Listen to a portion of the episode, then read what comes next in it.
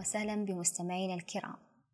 القضية الجنائية لابد لها في بادئة الأمر من إدارة حتى نستطيع أن نخرجها في شكلها الصحيح. بدءا من معرفة الأمور الشكلية التي تخص القضية ونوعها إلى حين كيفية التعامل معها وضبطها وتوجيهها. هذا اللقاء من إعداد الدكتور عبد العزيز القدير والمحامي محمد القرني تحت ظل ورعاية مكتب المحامية مجد العصيمي. فسعدنا أننا كنا جزء من إخراجه حتى يصل لكم ولكي يستفيد المستمع من المعلومات الأساسية والمهمة التي ينبغي على كل قانوني وعلى وجه التحديد المحامي من معرفتها.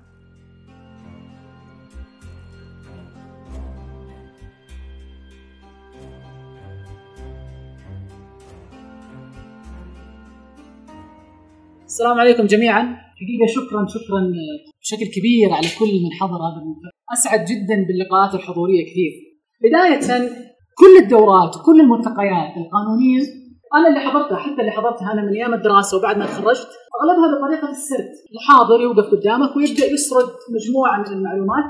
هذا الشيء كان أنا عن نفسي كان يحسسني بالملل صراحة. وأعتقد يمكن يشاركني هذا الرأي كثير من الناس. فاليوم راح نعتمد طريقة مختلفة شوية طريقة السؤال والجواب. سؤال يطرح. نسمع الإجابات الخطأ من الكل. بعد فترة معينة دقيقة دقيقتين يوصلك الجواب الصحيح فعقلك يكون جاهز مجهز الجواب الصحيح ويثبت لك. هذه الطريقة ناسبت كثير من المدربين في الدورات اللي عملتها سابقا وحقيقة كانت مناسبة لهم. فخلونا نبدأ اليوم بلقائنا اليوم اللي يتكلم عن إدارة القضية الجنائية. أنا حتكلم عن إدارة القضية الجنائية من ناحية الإجراءات الرسمية في آه، أقسام الشرط والنيابة العامة والمحاكم الجزائية. وتنفيذ الأحكام الجزائية وبعدين الزميل الاستاذ محمد القرني حيتكلم على تعامل المحامي مع القضايا الجنائية، كيف يدير القضايا الجنائية، كيف يدير الملف الجنائي لما يجي عنده في المكتب. فخلونا نبدأ اليوم عن الأنظمة المتعلقة بالقوانين الجنائية. أي حاجة في الكون لها دستور، لها نظام. القانون الجنائي في المملكة له دستور، له خارطة طريق نمشي عليه، نظام إيش؟ لا اقصد القوانين الجنائية تحديدا نظام الإجراءات الجزائية بالضبط واللائحة التنفيذية هو النظام الأساسي اللي تسير عليه كل القضايا الجنائيه ابتداء بمرحلة القبض والاستدلال وما يحدث في أقسام الشرط مرورا بمرحلة التحقيق وما يحدث في النيابة وضمانات التحقيق وانتهاء بمرحلة المحاكمة في المحاكم الجزائية وتنفيذ الأحكام الجزائية. فإحنا عندنا كأساس نظام الإجراءات الجزائية مع اللائحة التنفيذية وأيضا نظام المرافعات الشرعية اللي هو ينظم علاقة المتداعين في آه، في المحاكم الجزائية. نظام المرافعات الجزائية يتكلم تحديدا عن علاقة المتهم آه، بالمحكمة وما يحدث بالمعاملة الجنائية في المحكمة وأثناء نظر القاضي. طبعا عندنا بعدين نظام السجن والتوقيف اللي يتكلم على الموقوفين في آه، دور التوقيف. عندنا أنظمة جنائية اللي هي تتكلم عن جرائم محددة زي مثلا نظام مكافحة الإرهاب وتمويله نظام آه، مكافحة الجرائم المعلوماتية، نظام آه، المخدرات مكافحة المخدرات والمؤثرات العقلية، نظام مكافحة الرشوة وتزييف الأموال وغيرها من الانظمه اللي تتكلم عن آه، جريمة بعينها يعني. هذا بالنسبة للأنظمة المتعلقة بالقوانين الجنائية عندنا في المملكة. في العادة في العالم كله كل القضايا الواحد لما يكون عنده شكوى الأصل أنك أنت تروح للمحكمة تشتكي هذا في كل العالم هذا هو الأصل طيب ليش القضايا الجنائية تحديدا؟ يقول لك لا ما تروح المحكمة على طول. تروح الشرطة أول بعدين تروح للتحقيق في النيابة العامة وبعدين تروح القضية للمحكمة. ليش هذا الاستثناء؟ التقارير جزء من الجواب هذا صحيح. وش كمان؟ رفع الحق العام برضه النيابة أنت مو من حقك ترفع الحق العام أنت النيابة العامة. لأنها عاجلة وتتطلب إجراءات سريعة صحيح؟ إيش؟ بالضبط. طبعا إجاباتكم كلها صحيحة لكن القضايا الجنائية تتطلب أشياء أنت كفرد ما تقدر تسويها. أنت ما تقدر تروح تقبض على المتهم ما تقدر تستجوب ما تقدر تجمع الأدلة ما تقدر إذا قاومك إنك تقبض عليه بالقوه الجبريه ما تقدر تخاطب المستشفى عشان التغير الطبية ما تقدر تسوي شيء. فعشان كذا يقول لك استخدم الشرطة قدم الشكوى للشرطة الشرطة تتولى موضوع جمع الأدلة الاستدلالات الأولية القبض على المتهم إذا كانت الجريمة موجبة للتوقيف استمرار توقيفه اذا كانت الجريمة أيضا موجبة للتوقيف ثم طبعا وعمل محاضر سماع الأقوال بطبيعة الحال ثم إحالة الموضوع إلى النيابة العامة ثم إلى المحكمة الجزائية. إذا رأت النيابة العامة إنه واجب إنه فيها حق عام. إذا ما فيها حق عام النيابة العامة حتقول لك صدرنا أمر بحفظ الدعوة العامة أنت يا مدعي بالحق الخاص هذا رقم أمر الحفظ. توجه للمحكمة الع... للمحكمة الجزائية وطالب بحقك هنا لكن ممكن واحد يجي يقول لي طيب ليش اللفه هذه كلها؟ ليش ما أروح المحكمة على طول؟ أقول لك لا هي إجراءات صدر أمر حفظ في النيابة العامة وقت قدم في المحكمة الجزائية. آه، أساليب ضبط الجريمة، طبعا ألف باء قانون دائما من يوم ما دخلنا نسمع عن الفرق بين البلاغ والشكوى. الفرق بين البلاغ والشكوى، يمكن حتى أغلبكم عارف الموضوع بس خلينا نعيدها من باب الإفادة.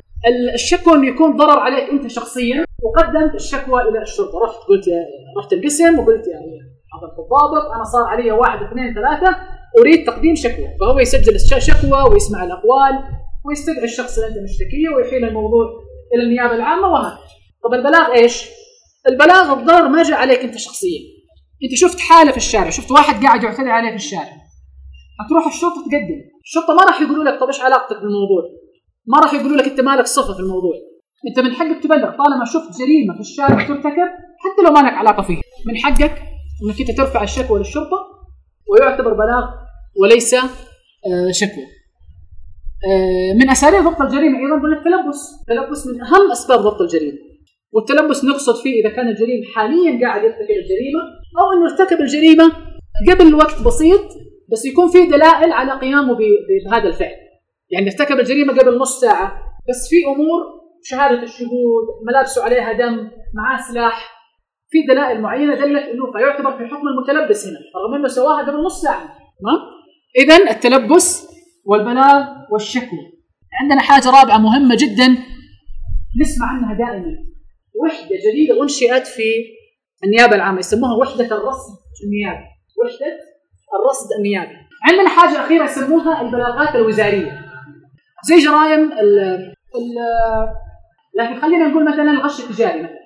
الغش التجاري هي جريمة ولكن فيها شق تجاري.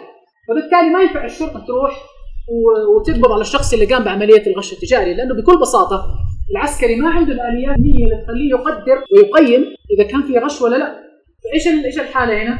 إنه وزارة التجارة تروح بمرافقة أمنية إلى المكان اللي فيه غش تجاري وتقبض على هذا الشخص وتباشر الحالة الجنائيه. فاذا عندنا أساليب ضبط الجريمة التلبس، البلاغ، الشكوى، وحدة الرصد النيابي والبلاغات آه، الوزارية. طيب الإساءات الإلكترونية بالعادة المسيء في في وسائل التواصل الاجتماعي يسيء من حساب وهم ويعتقد إنه بالحساب الوهمي هذا لا يمكن القبض عليه. هل هذا الكلام صحيح؟ غير صحيح. ولكن راح يطول الموضوع شوية، ليش؟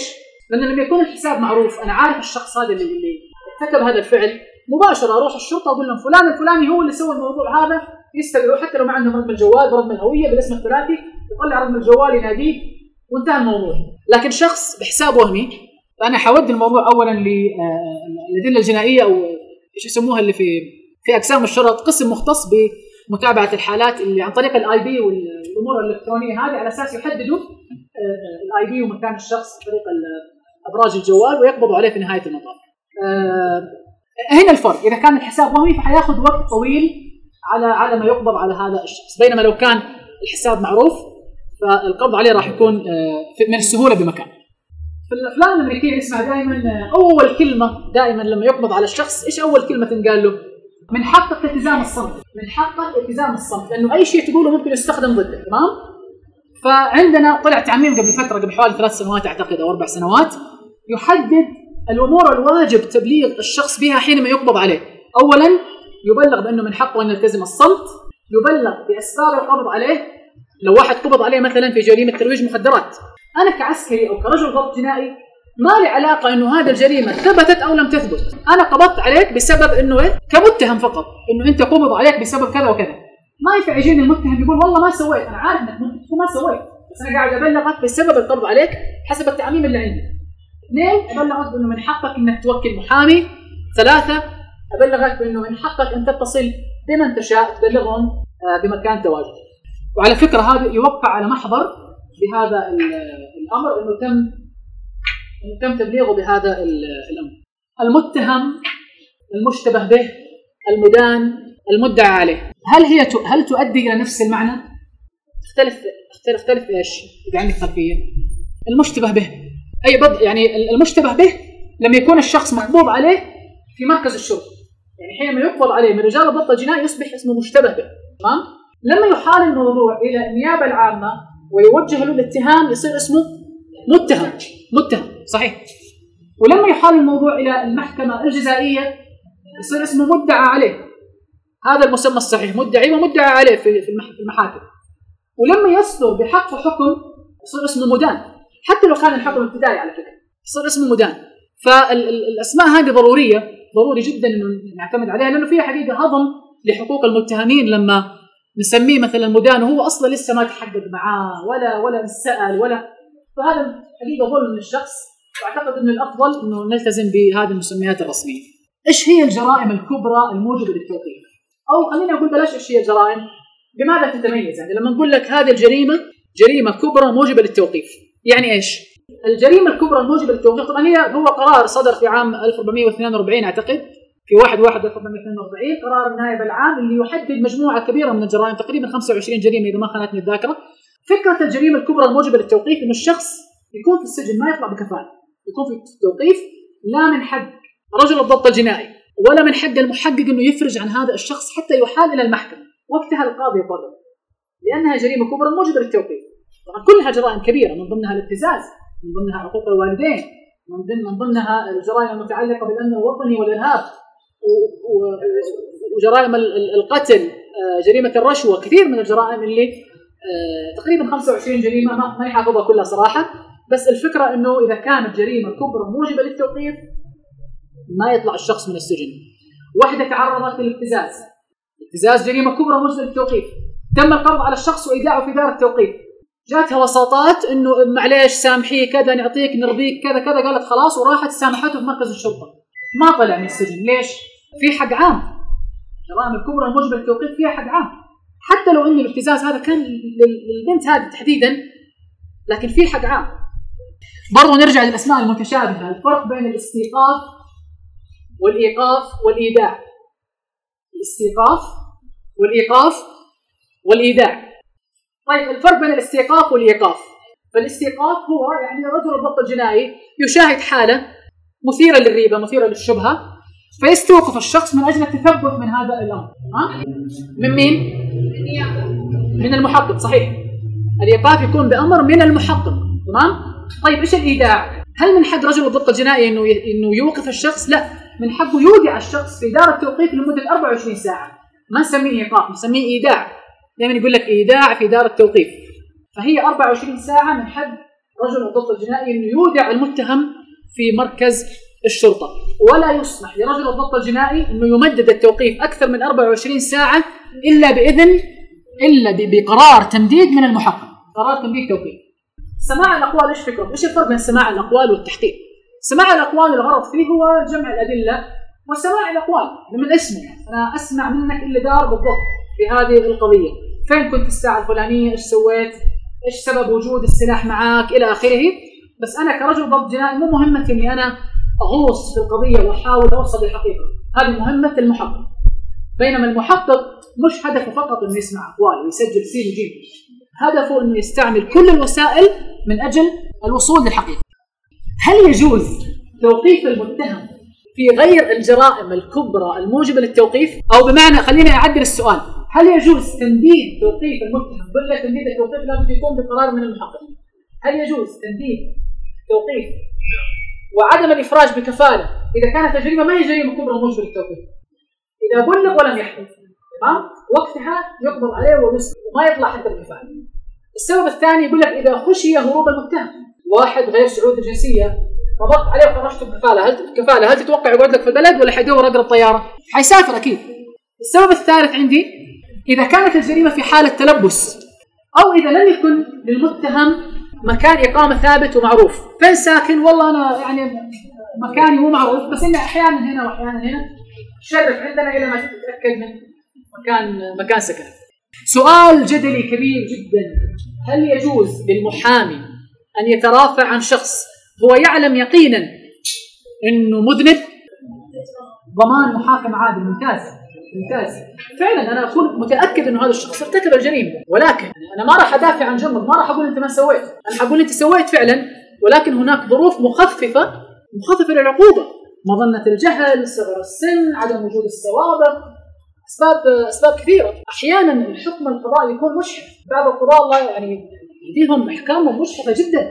فأنا يعني مهمتي إني أنا أكتب لائحة اعتراضية لا أدافع فيها عن الجريمة ولكن أدفع فيها بأنه الحكم لا يتوافق مع مع الجريمة ولا يتوازن وعندنا قاعدة كبيرة في الأنظمة الجنائية بشكل عام إنه العقوبة يجب أن تتسق مع الجريمة. إيش هي طبيعة مشاركة الوكيل في النيابة العامة؟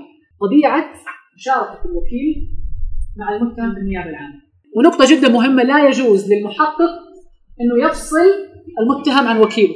على فكرة ترى النظام يتعامل مع المتهم والوكيل كأنهم شخص واحد.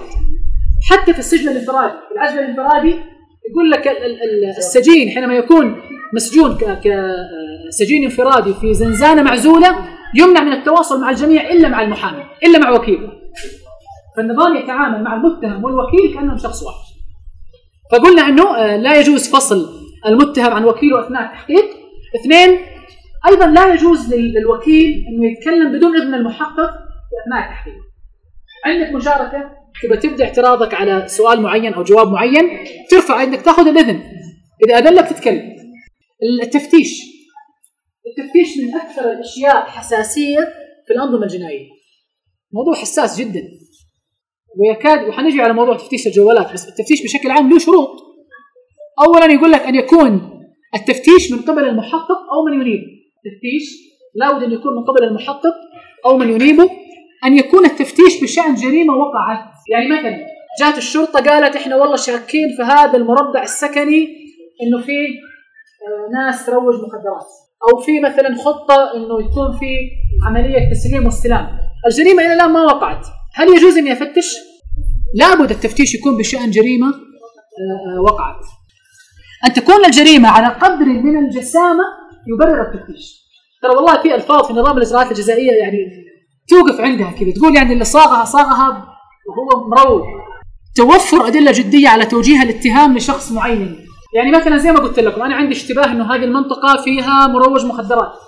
بس أنا ماني عارف المروج هذا من هو. هل أفتش المنطقة هذه كلها عشان أدور عليه؟ لابد يكون عندي أدلة تخلي الأدلة يعني تخلي الاتهام يروح تجاه شخص معين علشان أنا أفتش. حضور المتهم أو من ينيبه في التفتيش. ممكن إذا كان هو موقوف ممكن واحد من أهله أن يكون تفتيش الأنثى طبعا من قبل انثى أن يكون التفتيش خلال ساعات النهار. طيب الفرق بين حفظ الأوراق وحفظ الدعوة. حفظ الأوراق يكون قبل بدء التحقيق. بمعنى إنه أحيانا تجيني شكوى من الشرطة على النيابه العامة. النيابة العامة قالت لك آه، من بدري شاف المحقق القضية قال لك ما فيها شيء هذه ولا فيها حق عام. صدر قرار حفظ الأوراق انتهت القضية في النيابة العامة. يا مدعي بالحق الخاص إن كانت تبغى تشتكي خذ هذا القرار من الحفظ روح اشتكي. لكن حفظ الدعوة تكون بديت أنا كمحقق بالتحقيق بديت بإجراءات التحقيق وصلت إلى نهاية التحقيق وبعدين جد أمر من الأمور. بعد ما حققت اكتشفت إنه الأدلة موجودة ولكنها غير كافية لتوجيه الاتهام بهذا المتهم فبالتالي أصدر قرار بحفظ الدعوة. إيش هي أهم الأمور اللي لازم تلاحظها لما تستلم قضية جنائية؟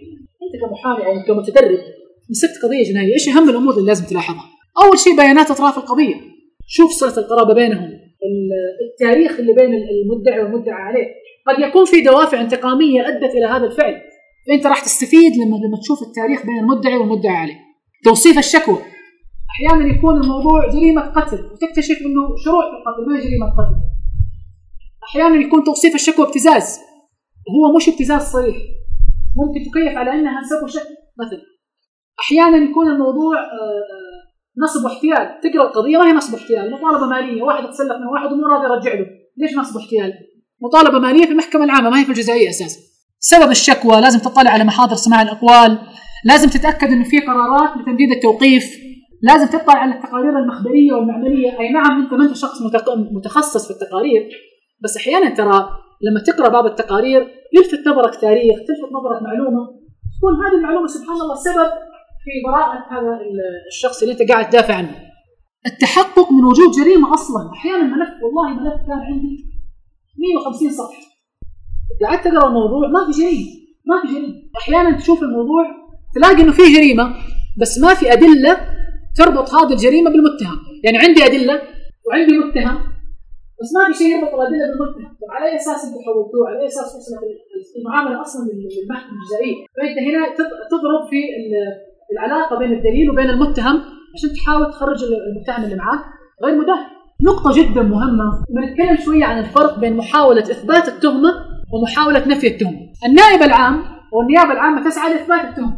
ما ودي أستعمل هذا اللفظ القاسي والقاسي ولكن خلينا نقول هي يعني بمعنى بمعنى آخر تسعى إلى القبض على المتهم إذا كان يرتكب ولكن بشكل عام هي تسعى لتوفير الركن الشرعي والمعنوي والمادي حتى تحول الموضوع إلى المحكمة الجزائية. بينما المتهم يكفي إنه هو ينفي التهمة، النيابة العامة عشان تثبت التهمة لازم تثبت الركن الشرعي والمعنوي والمادي، بينما المتهم عشان يطلع براءة يكفي إنه يهدم واحد من الأركان فقط، المتهم عشان يطلع يكفي إنه يقول لك والله هذا ما هي جريمه أصلا، أو مثلا عندي مشكلة عقلية، أو الفعل المادي اللي ارتكبته ففهمت الفرق بين محاولة إثبات التهمة محاولة نفي التهمة؟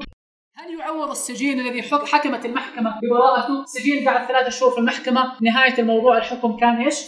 بعدم الإدانة. هل يعوض؟ طبعا يعوض. يرفع دعوة تعويض في نفس الدائرة اللي أصدرت الحكم ويطالب النيابة العامة بالتعويض عن فترة السجن. إذا كانت النيابة هي اللي سجنته هي اللي مددت التوقيف. طبعا تعرفوا أنه زمان كان في توجيه الاتهام بالشبهة القاضي يكون عنده شبه يقين بس مو يقين كامل أنه المتهم هو فعلا ارتكب هذه الجريمة. بس ما عنده يقين كامل فيحكم عليه بعدم الإدانة ويحكم عليه بتوجه الشبهة. يعني يحكم عليه بعدم الإدانة ويحكم عليه بتوجه الشبهة سجنه كذا وجلده كذا. وما كانت مقبولة منطقيا يعني. لذلك ألغي الحكم بالشبهة.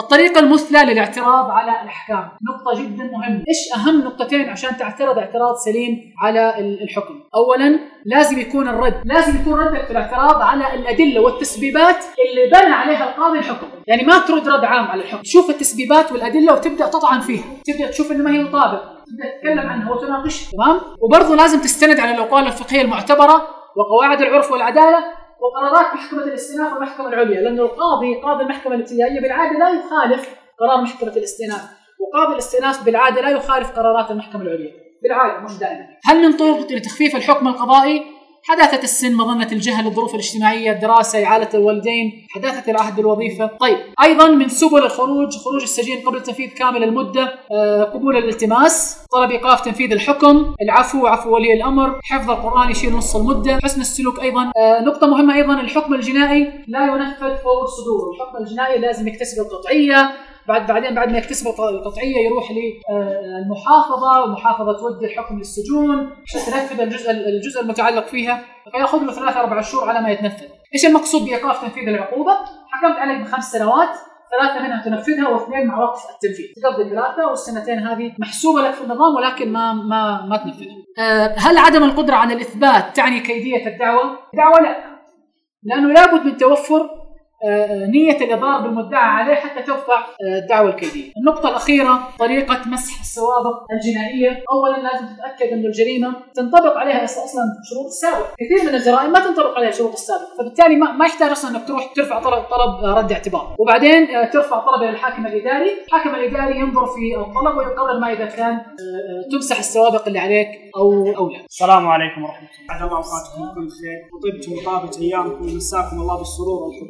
اولا يا أخواني جميعا فيكم اولا انت ثم أحيي أبا أحمد الاستاذ يوسف لأنه هو الذي نسق اللقاء الأول واللقاء الثاني وكذلك اللقاء الثالث. وأنا شرفت بأني كنت مشارك في اللقاءين الثاني والثالث. أما الأول فلم أحظى بشرف المشاركة فيه لأسباب معينة.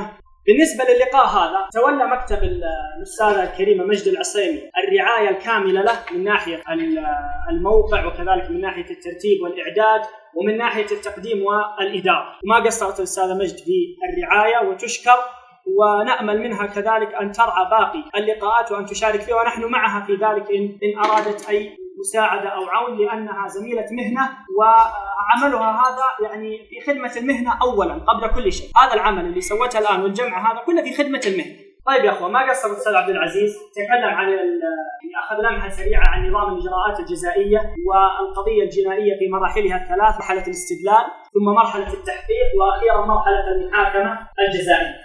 هل تو هل حق المتهم في توكيل المحامي حق مطلق أم لا؟ هل قد يعتري هذا الحق ما يقيده؟ توقع الاستاذه صحيحه نظام مكافحه جرائم الارهاب وتمويله نظام حديث يعني صدر في عام 41 في منتصف النظام تقريبا ما ما يحضرني الا رقم المادة. ذكر بأن للنيابة العامة الحق في تقييد هذا الحق على المتهم إذا رأت أن هذا من مصلحة التحقيق. المتهم لا يستطيع توكيل محامي، لا يحق له توكيل محامي، لكن لابد أن يكون هذا القرار صادر من النيابة العامة ومسبب. زيه زي أمر التوكيل، زيه زي أمر الاخراج، صيغة القرارات الصادرة من النيابة وكلنا نعرفها أصلا ما تصدر إلا به مسبب. فليس توكيل المحامي حق مطلق في كل الأحوال، طبعا لم يرد هذا التقييد إلا في نظام مكافحة جرائم الإرهاب وتمويله، لم يرد في أي نظام آخر، والمتمعن في نظام مكافحة جرائم الإرهاب وتمويله يجد أنه يختلف نوعا ما عن نظام الإجراءات الجزائيه، يعني مثلا مدة الاستدلال في نظام الإجراءات قال لك ما تتجاوز 24 ساعة، في نظام مكافحه جرائم الارهاب وتمويله لا، قال لك يحق رئاسه من الدولة أن توقف المتهم بما لا يزيد عن سبعة أيام، ففي فروقات لذلك أنصحكم بقراءة النظام هذا والتمعن فيه لإيجاد الفروقات بينه وبين نظام الإجراءات الجزائية، طبعا فيما لم يرد فيه نص خاص إلى نظام الإجراءات الجزائية، فهذا السؤال اللي حبيت بدي أسأله حتى أشوف إجاباتكم عليه. الآن الشق اللي أنا بتكلم عنه هو شق تولي المحامي للقضية الجنائية، كيف يدير المحامي القضية الجنائية، وكلنا نعرف إن المحامي إذا بدأ إدارة القضية الجنائية من مرحلة الاستدلال وجهها التوجيه اللي هو يبغاه، وجهها التوجيه اللي هو يبغاه فعلا، لأنه متى يجد صعوبة؟ يجد صعوبة لما تجيه القضية وبيطلع فيها العميل، إما باقرار باعتراف أو مثلا برأي معين كتبه في محضر سماع الأقوال يظن أنه سينجيه وفي الواقع لا، أو مثلا ب يعني تسليم نفسه بما لديه من مضبوطات قد تكون هذه المضبوطات مدينة له، لكن لما المحامي يكون موجود في البداية وش بيقول مثلا؟ يقول جوالك لا تاخذه معك، وإذا رحت دق عليه عشان أجي معك سماع الاقوال، ويسوي له وكالة مباشرة من أبشر مدتها تقريبا سنة.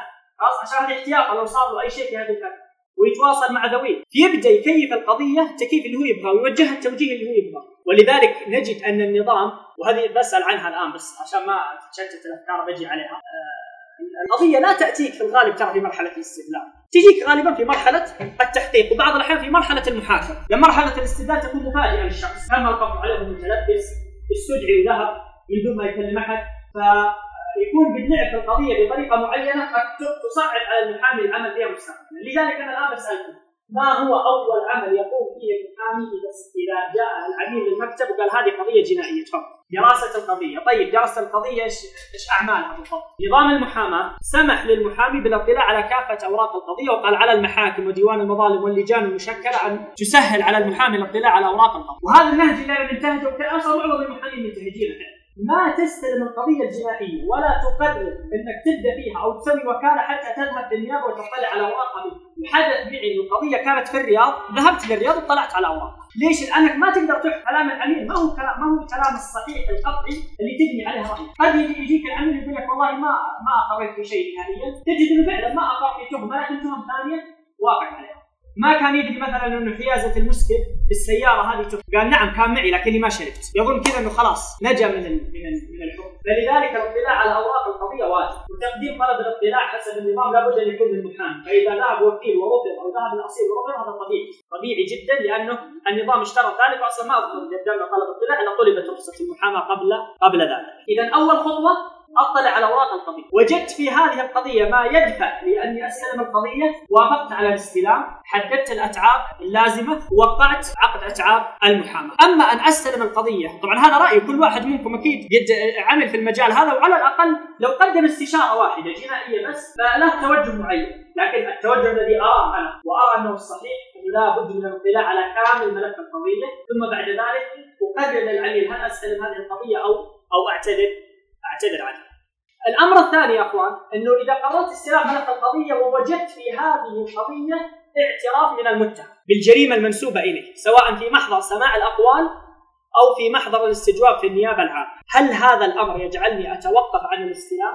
مو كذلك فقط الاعتراف والإقرار، حتى على البينات المقدمة، بعض الأحيان البينات المقدمة من المدعي العام خلاص كافية لاثبات الادانه لو تقعد تنفي من الحين تصوير مثلا أو سبعة شهود من الفرقة اللي مارست عملية القبض كلهم بدون يشهدون يعني زي هذه خلاص صعبت على المحامي كثيرا إيش؟ انه يستمر في القضية، لكن ينبغي التنبيه على أمر. إنه مسألة الإقرارات يا أخوان والأوراق الرسمية الصادرة من جهات الضبط الجنائي ومن جهة التحقيق ليست على اتفاق لدى أصحاب الفضيلة القضاء ابدا، يعني يعني ما زال إلى الآن هناك اختلاف رأي كبير بينهم، وهذا ينبغي على المحامي كذلك إنه يستغل هذه المسألة ويلعب على هذا الوتر. الآن نظام المرافعات الشرعية كلنا نعرف اورد بأنه الإقرار يجب أن يكون حاصلا أمام القضاء.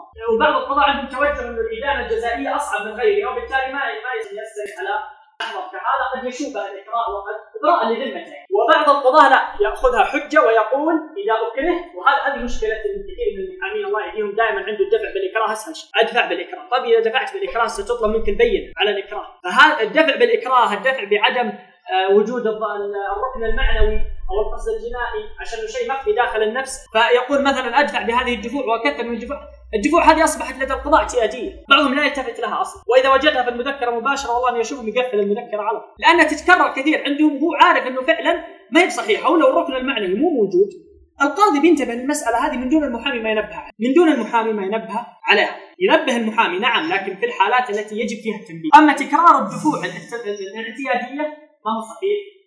بالعكس قد يضر بالعميل وقد يولد قناعة لدى الدائرة إنه هذا متهم وبجيكم الحين على مبدأ الاثبات الحر في الجنائي اللي أنا أصلا أقف ضد هذا المبدأ وكثير من المحامين ضد ضد هذا المبدأ. الآن وصلنا لمرحلة انه طلعنا على أوراق القضية وجدنا إقرارات معينة، الآن نظام الإثبات الجديد اللي صدر عام 43 عالج المسألة السابقة اللي في نظام المرافعات. قال لك الإقرار الذي يحصل أمام القاضي هذا نسميه إيش؟ إقرار قضاء، وبالتالي هذا هذا النظام أصبح حد من توسع القاضي في رد بعض محاضر التحقيق والاستدلال. اصبح القاضي الآن ملزم أنه ينظر في هذا الإقرار غير القضائي ويأخذ بعين الاعتبار لأنه يعتبر وسيلة من وسائل الاثبات، الكتابه معروف وسيلة من وسائل الاثبات، ومحرر رسمي، ومن يطعن في المحرر الرسمي عليه عبء الإثبات، لأنه الأصل صحته. فالآن من يقع عليه عبء الإثبات؟ يقع عليك أنت المحامي، أثبت إنه كان طبعا حالات الإثبات الاقرار سماع الأقوال أو في الاستجواب صعبة جدا جدا جدا. يعني ما لا تثبت إلا بشهادة الشهود. أو تقرير طبي للمتهم وحصلت يعني لكنها قليلة جدا ان ان طيب يا أخوان أيضا من المسائل المهمة اللي ينبغي للمحامي يتأكد منها بعد ما يتأكد من الاقرار والاعتراف وهل هو قادر على المواصلة في القضية أو لا مسألة هل وقع على موكله خطأ جزائي أم لا. طبعا نظام الإجراءات الجزائية واضح جدا ملزم بكافه جهات الضبط الجنائي معروف أنه أعضاء النيابة العامة من رجال الضبط الجنائي حسب ما نص نظام الإجراءات الجزائية.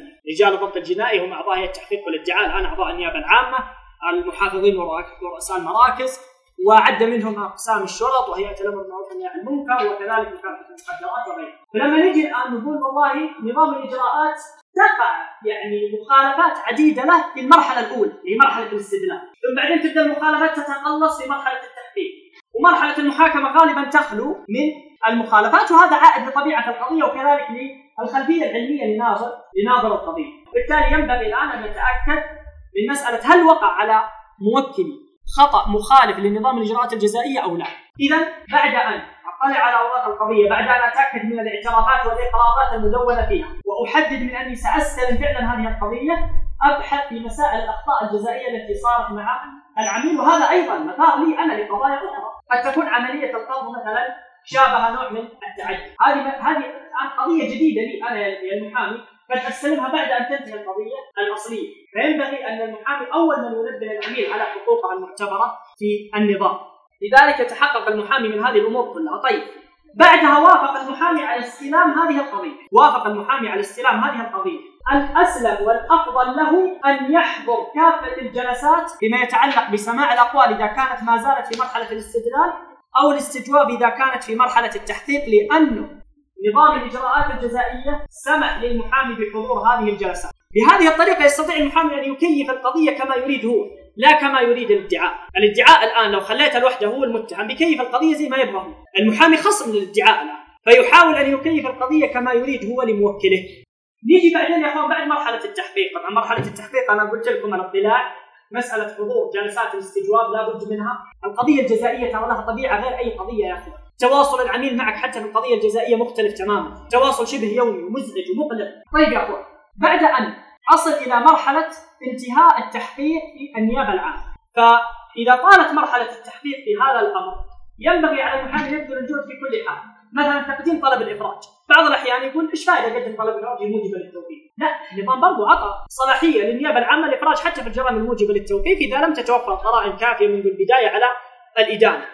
بعد أن تنتهي يا أخواني مرحلة التحقيق نصل إلى مرحلة المحاكمة الجزائية، كما ذكرت لكم المحاكمة ستكون إما في المحكمة الجزائية أو في دوائر الفساد الإداري والمالي في الرياض أو في المحكمة الجزائية المتخصصة في الرياض، فإذا وصلت القضية إلى هذه المرحلة وبدأت مرحلة المحاكمة الجزائية هذه هي المرحلة الأهم والمفصلية في القضية وقد اختلف المحامون في في في يعني تدويناتهم التي أقرأها دائما أنه ما هي المرحلة الأهم؟ هل هي الاستدلال؟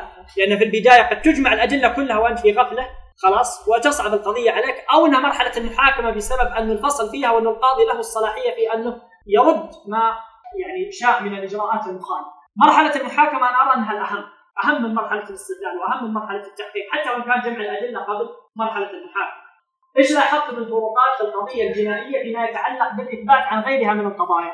الاختلاف يا أخوان أن القضاء الجزائي يأخذ بمبدأ إثبات الحر، طبعا مبدأ إثبات الحر مبدأ شرعي ذكره ابن تيمية وعرجوا عليه عدد من الأئمة حتى وإن كنا نختلف معه لكن مبدأ شرعي يعني عديد. مبدأ إثبات الحر يا أخوان اللي هو مبدأ أن الدائرة قد لا ت... يعني قد تخرج عن الأدلة المقدمة أصلا من المدعي العام وقد تخرج عن الأدلة المقدمة من المدعي بالحق الخاص. قد تبحر هي في الأدلة فإذا اقتنعت الدائرة أن هذا الشخص مدان حكمت عليه بالإدانة حتى وإن كانت الأدلة المقدمة ضده قرائن وليست بينات حتى وإن كانت قرائن.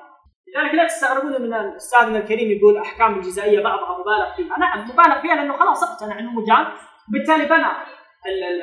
القرائن المقدمة وبنى الادانه على ذلك، بالتالي يجب على المحامي ما يستغرب كثير في وسائل الإثبات، يرجع لنظام الإثبات يبدأ يدور، والله شهادة الشهود مين موجودة خلاص انتهينا، قرائن لا مي مهمة طبعا. خلينا نتجاوزها، لا مهمة، قرينة واحدة قد تدين موكلك، قرينة واحدة تقنع القاضي قد تدين موكلك، واضح. وبالتالي المحامي يجب أن يتكيف معها وأن لا يصر على مجابهة القاضي مجابهة الدائرة. لا والله هذه قرائن طب أنت في هذه الحالة ما أنت قاعد تتبع موكل لا.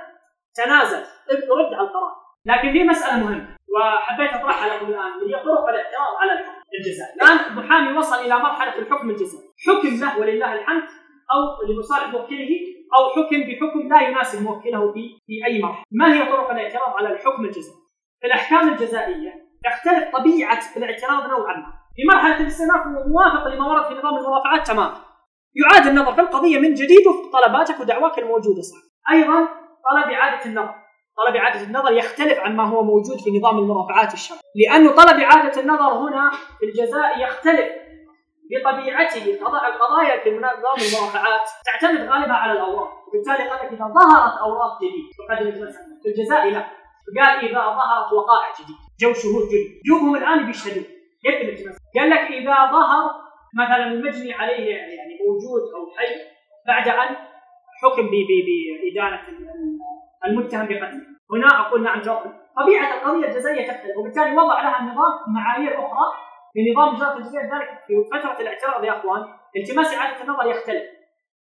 وبالتالي يجب العودة إلى نظام. المرافعات الشرعية لم يورد شهود جدد لم يورد مسألة الشهود الجدد انما ذكر أوراق جديدة. ولم يورد مسألة الوقائع الجديدة. أما الاعتراض أمام المحكمة العليا ففي الجزاء يختلف أن الحكم لا ينفذ إذا كان فيه سجن. أو إذا كان تعزير يعني بالمعنى الصحيح أيا كان لا ينفذ إلا بعد إذا اعترض أحدهم بطلب النقض إلا بعد التأييد من المحكمة العليا. ذكرت الأخت آه، مسألة مهمة في في أو عفوا تكلمت معها قبل شيء في مسألة تنبيه على كيفية تعامل المحامي مع مرحلة السجن خاصة فيما يتعلق بالاعتراض على الحكم إذا كان المحامي متيقن من وجود أخطاء في الحكم. يعني زي الحكم اللي تكلمت عنه الآن اللي صدر من المحكمة الجزائية في جيزان وكانت البينة شاهد واحد فهذا حكم كلنا يعني متيقنين أنه حكم خاطئ. لأنه استقر القضاء على أنه لا يحكم إلا بشاهد ويمين المدعي والمدعي هنا المدعي العام هي حكومية لا توجه لها اليمين وبالتالي لابد من شاهدين. وكلنا متيقنين أن الحكم لا يصح. لما أجي أسس اعتراضي على الحكم هذا الملاحظة انه ليش قضاة الاستئناف غالبا؟ يعني بالذات أتكلم عن استئناف القضاء العام ولا استئناف القضاء الإداري لا ما وجدت الملاحظات هذه عندهم ابدا. القضاة هذه معلومة خذوها مني الآن، القضاة في في, الاستئناف لا يطلعون على مذكرة وهذا الشيء أنا شفته بعين ما يقرون مذكرة. صك الحكم ويقراه مرة مرتين ثلاث بعض الأحيان يقراه فوق خمس مرات. هو يرى في قناعته إنه صك الحكم إذا كان صحيح فإن الاعتراض على الحكم اي أي شيء كتبته مضمون لو اقتنع إنه الصك هذا صحيح. ممكن أنت نبهت على أمور ثانية ما هي موجودة. مثلا سبق الفصل فيها أو شيء ما يلتفت تستغرب ليش الاستئناف يد الحكم؟ لا ايد الحكم لأنه هذا بعض الأحيان ملاحظاتهم أصلا لا المحامي ما يحيط فيها، لا يحيط فيها ابدا نهائيا ولا يعني تخطر له علاقه. طيب انتهت القضية الجنائية وحكم فيها لصالح المؤمن، وأخذت الأتعاب. من الذكاء لي كمحامي إني أبدأ مع الموكل في القضايا المجانبة لها والأخرى واللي صاحبتها، مثل قضايا الرفع على من أخطأوا في حقه أثناء مرحلة الاستدلال ومرحلة التحقيق، مثل الرفع في قضايا التعويض عن التوقيف، مثل قضايا إثبات الكيدية إذا ثبتت براءته زي ما ذكرت الأخت، وعدم ادانته ضد المدعي بالحق الخاص إذا كان فعلا استطعت من خلال مجموعة أدلة اني اثبت كيدية، لأن إثبات الكيدية كمان ما هو أمر سهل، واضح؟ فأنا بهذا استطعت من خلال القضية الواحده إني اجلب لنفسي خمس أو ثلاث أو أربع قضايا من قضية واحدة، وطبعا المحامي على كل قضية سيأخذ اتعاب مستقل، في قضية التعويض لن لن يكون التعويض بالكامل المتهم بطبيعة الحال سيشارك المحامي في نسبة معينة منه، وقد يقسم النسبة هذه على دفعات تحمس الشباب لديه والمحاميات على العمل. طيب يا أخوان، من المسائل الهامة كذلك اللي ينبغي على المحامي أن ينتبه لها أثناء الإدارة للقضية الجنائية مسألة التواصل مع العميل أو من ينوب عن العميل إذا كان العميل موقوف هذه المسألة يا أخوان مسألة مهمة جدا لأنه القضية الجنائية كما ذكرت في بداية حديثي ليست كغيرها من القضايا على وقع النفس تختلف تماما بالتالي تجد العميل يتواصل معك بطريقة مبالغ فيها جدا ومزعجه، بعض الاحيان يدق عليك واتس اخر يعني تستغرب أنت إنه شخص يتصل عليك اتصال واتس. ما أقول لك اتصال اتصال لا واتس. آخر الليل ثلاث أربع مرات. عشان يذكرك إنه الجلسة بكرة، فينبغي أن تتقبل هذا الأمر بصدر رحب، لأن القضية الجنائيه كما ذكرت طبيعتها أيضا يا أخوان لا أحد ابدا يستهين في حقه في توكيل. طيب يا أخوان آخر مسألة بتكلم عنها مسألة الاختصاص القضائي فيما يتعلق بقضايا النصب والاحتيال المالي، لما يصير احتيال مالي على العميل، العميل هنا أمام أمرين، إما أنه يريد التعزير أو يريد التعويض. طبعا هذا خطأ لكن استقر القضاء على أن المحاكم العامة تنظر قضايا التعويض هذا. طيب الآن يا إخوان يعني تقريبا الأفكار اللي في بالي كاني انتهيت منها، إذا في أسئلة ولا شيء. طيب يا إخوان مسألة اللي طرحها الأستاذ مهمة جدا، مسألة تقدير التعويض. أحد العملاء آه، ذهب إلى المحاميات كانت دوبها بادئه في المجال. فقدرت له التعويض ثم سالت قالت له يجيك تقريبا كذا. هذا خطأ خطأ كبير. لا تقدر التعويض ابدا. التعويض أنت إلى الآن ما تدري والقاضي ما يدري. ف... فتقدير التعويض من البداية خطأ للعميل. نتمنيه بعض الأحيان. تعطيه مبلغ كبير ومو صحيح. أنا ليش ذكرت إنه الاستقرار القضائي من 1000 إلى 2000 لليوم الواحد؟ لأن هذه الأحكام اللي شفتها سواء من العليا أو من الجزائيه منشوره ترى على تويتر كانت احكام يعني اجتهادية فقط. ما هي من ضمن المدونة لا. اشخاص بس يكون نشروا الأحكام ومحامي مسألة التقدير اللي ذكره الأستاذ هذا التقدير الذي تعتمد عليه هيئة قسم الخبراء في المحكمة. القاضي عشان تكون في الصورة ترى ما يقدر بنفسه. ما يقدر في ما يكون يقدر في قضية تعويض يرسلها لقسم الخبراء وقسم الخبراء يقدر يجي تقدير جاهز يحكم فيه كما هو. متى متى يقدر؟ يقدر في المسائل اللي ما اللي ما يجوز فيها التقدير. زي مثلا مسألة ال 5500 ألف هذه لما طالب الشخص 500 ألف فقدر له إياها ب 5000 هذا تقدير منه تقدير منه ذهني يعني إنه عملية تفتيش ما أتوقع إنها تتجاوز المبلغ. الخبراء ترى لاحظت كذلك يأخذون بمسألة مكانة الشخص ووظيفته. يعني متسبب غير مثلا لما يجيك عضو نيابة، لا تختلف. ومثلا لأن عضو النيابه معروف له إجراءات حتى في التوقيف تختلف عن غيره، يكون في مكان مخصص ولا يعني تقام عليه الدعوه الجزائيه العامة إلا بعد رفع الحصانة من المجلس وغيرها من الأمور، فتختلف هنا قيمة التعويض عن عن هنا لو ثبتت براءته الأخيرة، أو عفوا ما ثبت ثبت عدم ادانته، البراءه هي الأصل. هذا هذا اللي تعتمد عليه المحكمة غالبا التقدير غالبا عند الخبراء وهذا شاهدته فعلا عندهم. مع بالإضافة أيضا إلى مكانة الشخص الاعتبارية في المجتمع يأخذون فيها في مسألة تقدير المبلغ علوا ونزولا. طيب نشكركم جميعا على الحضور، يعلم الله عز وجل أننا نحن من شرف بالحضور معكم. بإذن الله تعالى نلتقيكم في اللقاء الرابع. طبعا عند هذا عند الأستاذ مجد وعند أبو أحمد ونعاونهم كذلك في في ذلك إن أرادوا. نلتقيكم بإذن الله تعالى وأنتم ونحن في خير حال مع كوكبة أخرى جديدة من المحامين والمحاميات وكذلك من المتحدثين والمتحدثات في مواضيع حساسة زي هذه وهامة. ونتعاون ونتجاذب أطراف الحديث حولها بإذن الله تعالى. دعواتكم لنا دائما وابدا. لا تنسونا من صالح الدعاء.